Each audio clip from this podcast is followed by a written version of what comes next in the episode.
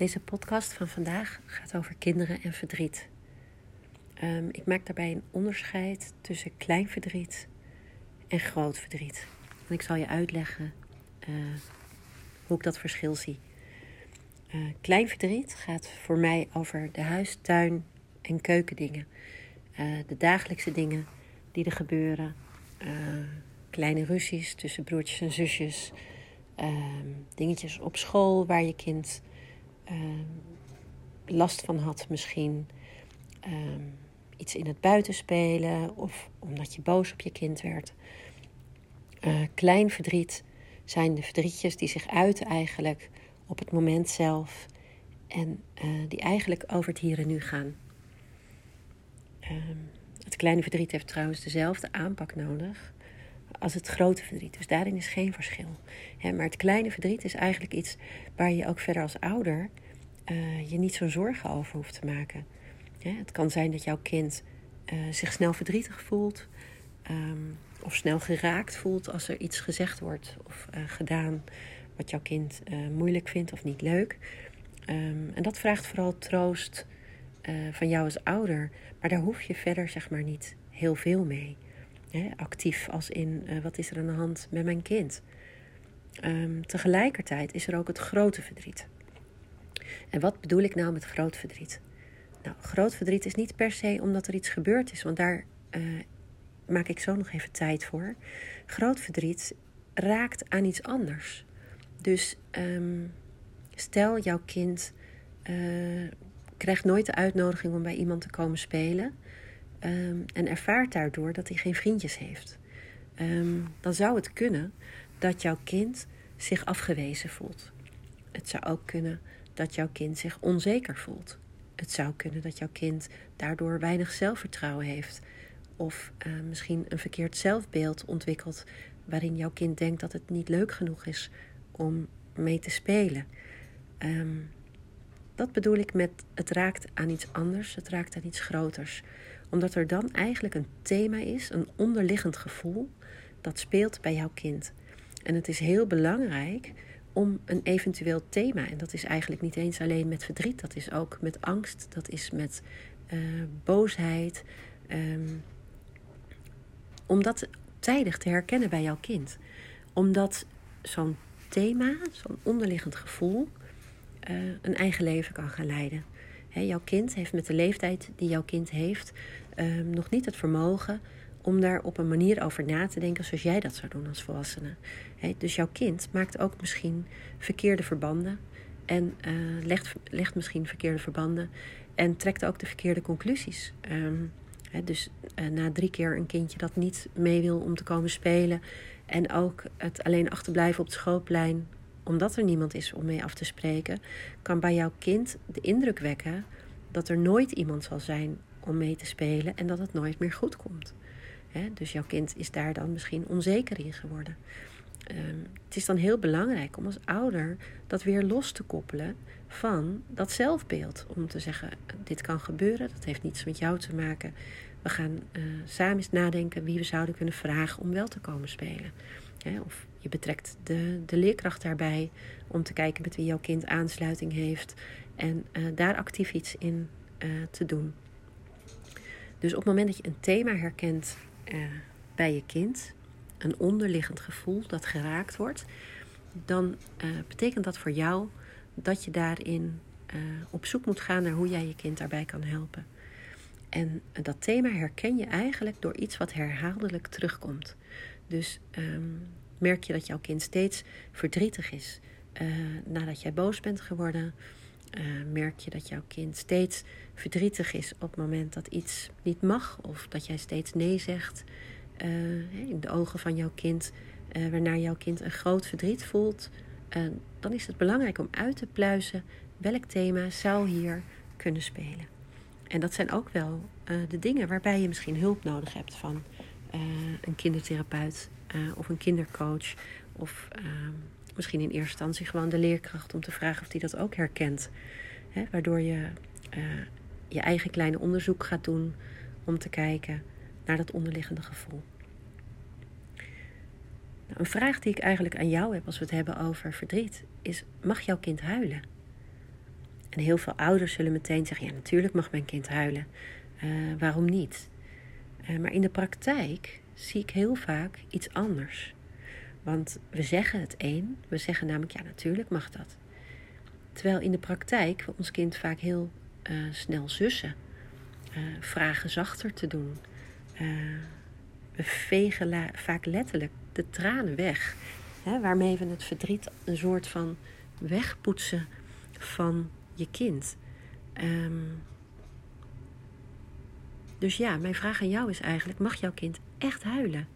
Met van die uithalen, van die, van die harde huil en, en met van dat snot. En, en dat jouw kind uh, over zijn toeren is uh, van verdriet. Mag dat van jou?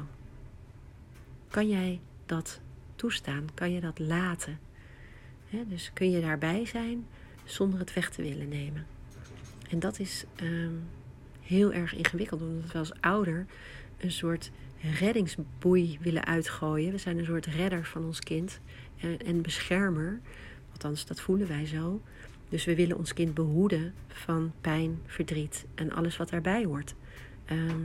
Hè, dus wij zelf hebben een hele goede reden om dat verdriet weg te willen poetsen. Maar het is niet in het belang van je kind. Um, en de vraag waarmee ik je eigenlijk nog wat verder uh, wil uitdagen, is, is, is jouw reactie op dat huilen hetzelfde bij uh, een jongen als voor een meisje? Of, of doe je dat toch anders? Wat is jouw gedachte daarover? Hè, dus uh, dat kan ook gelden voor je partner. kan jouw partner oprecht verdrietig zijn en huilen? En kun jij daarbij zijn zonder daar in je hoofd van alles van te vinden? of over te denken. Kun je dat toestaan? Uh, vaak reageren ouders ook uh, op verdriet, hè, na het wegpoetsen, de tranen wegvegen, uh, met een ander argument. Dus ehm, jouw kind komt bijvoorbeeld uit school, die is teleurgesteld, die had zijn vinger opgestoken en de juf had het niet gezien. Um, en die zegt: Ik krijg ook nooit de beurt in de kring, um, hè, want juf ziet mij helemaal niet.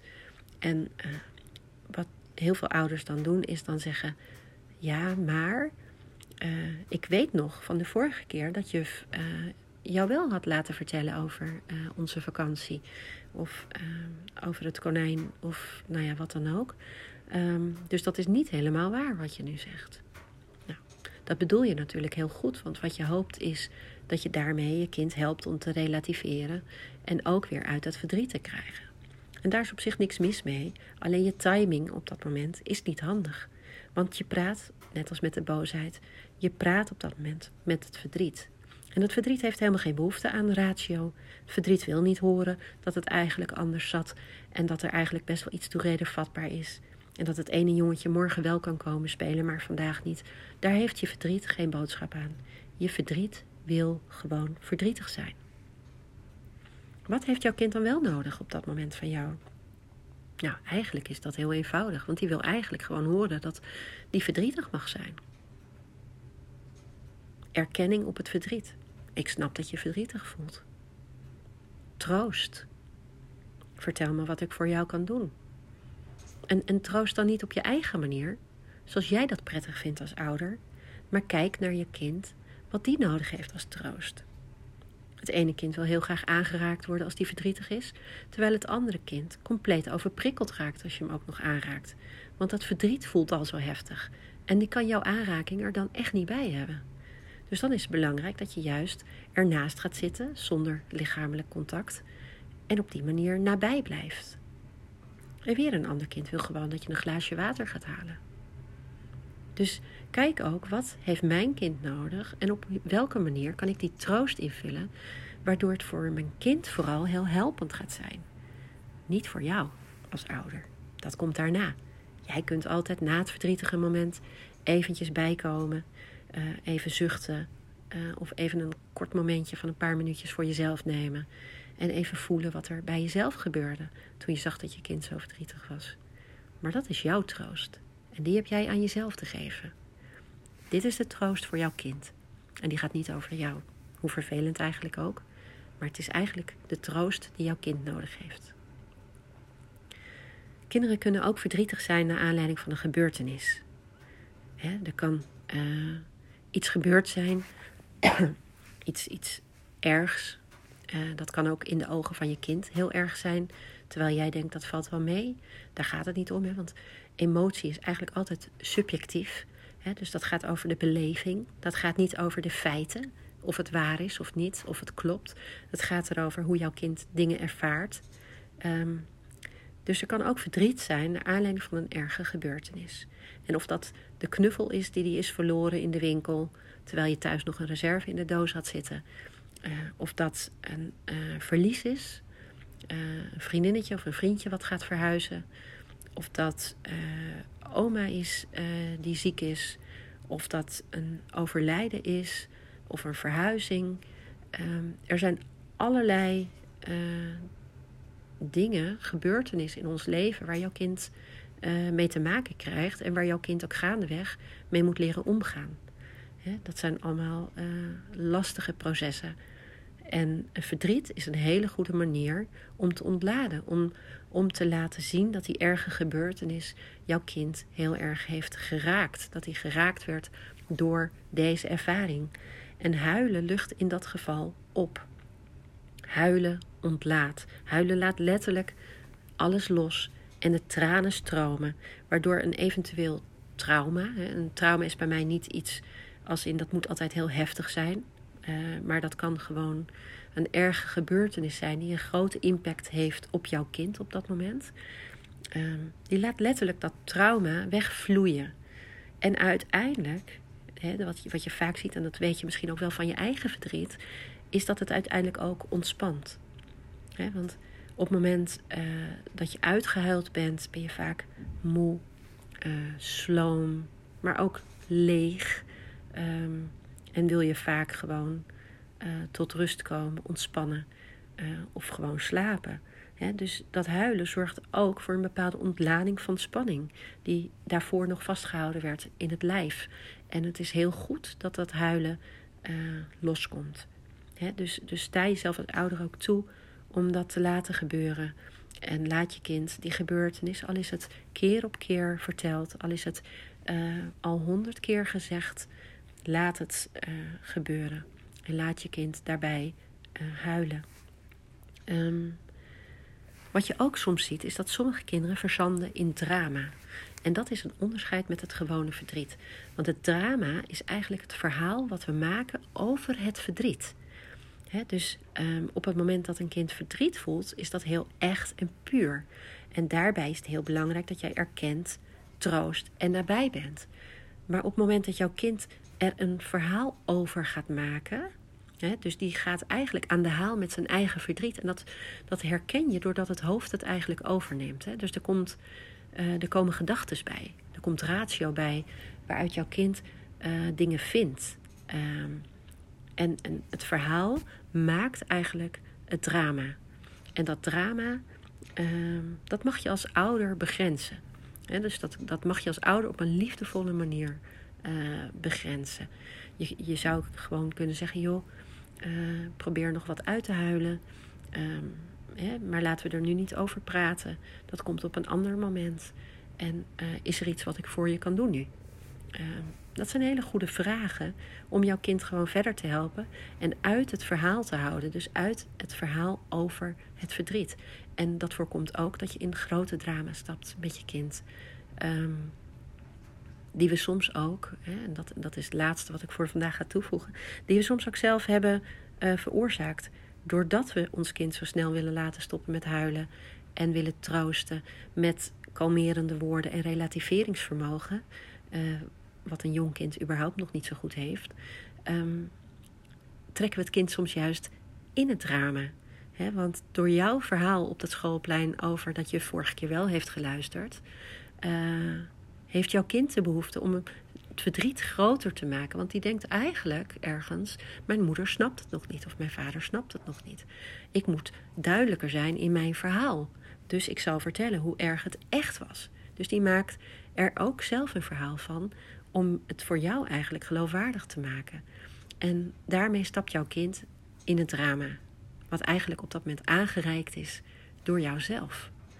Dus probeer ook als ouder er geen verhaal van te maken, waardoor dingen geen drama uh, hoeven te worden.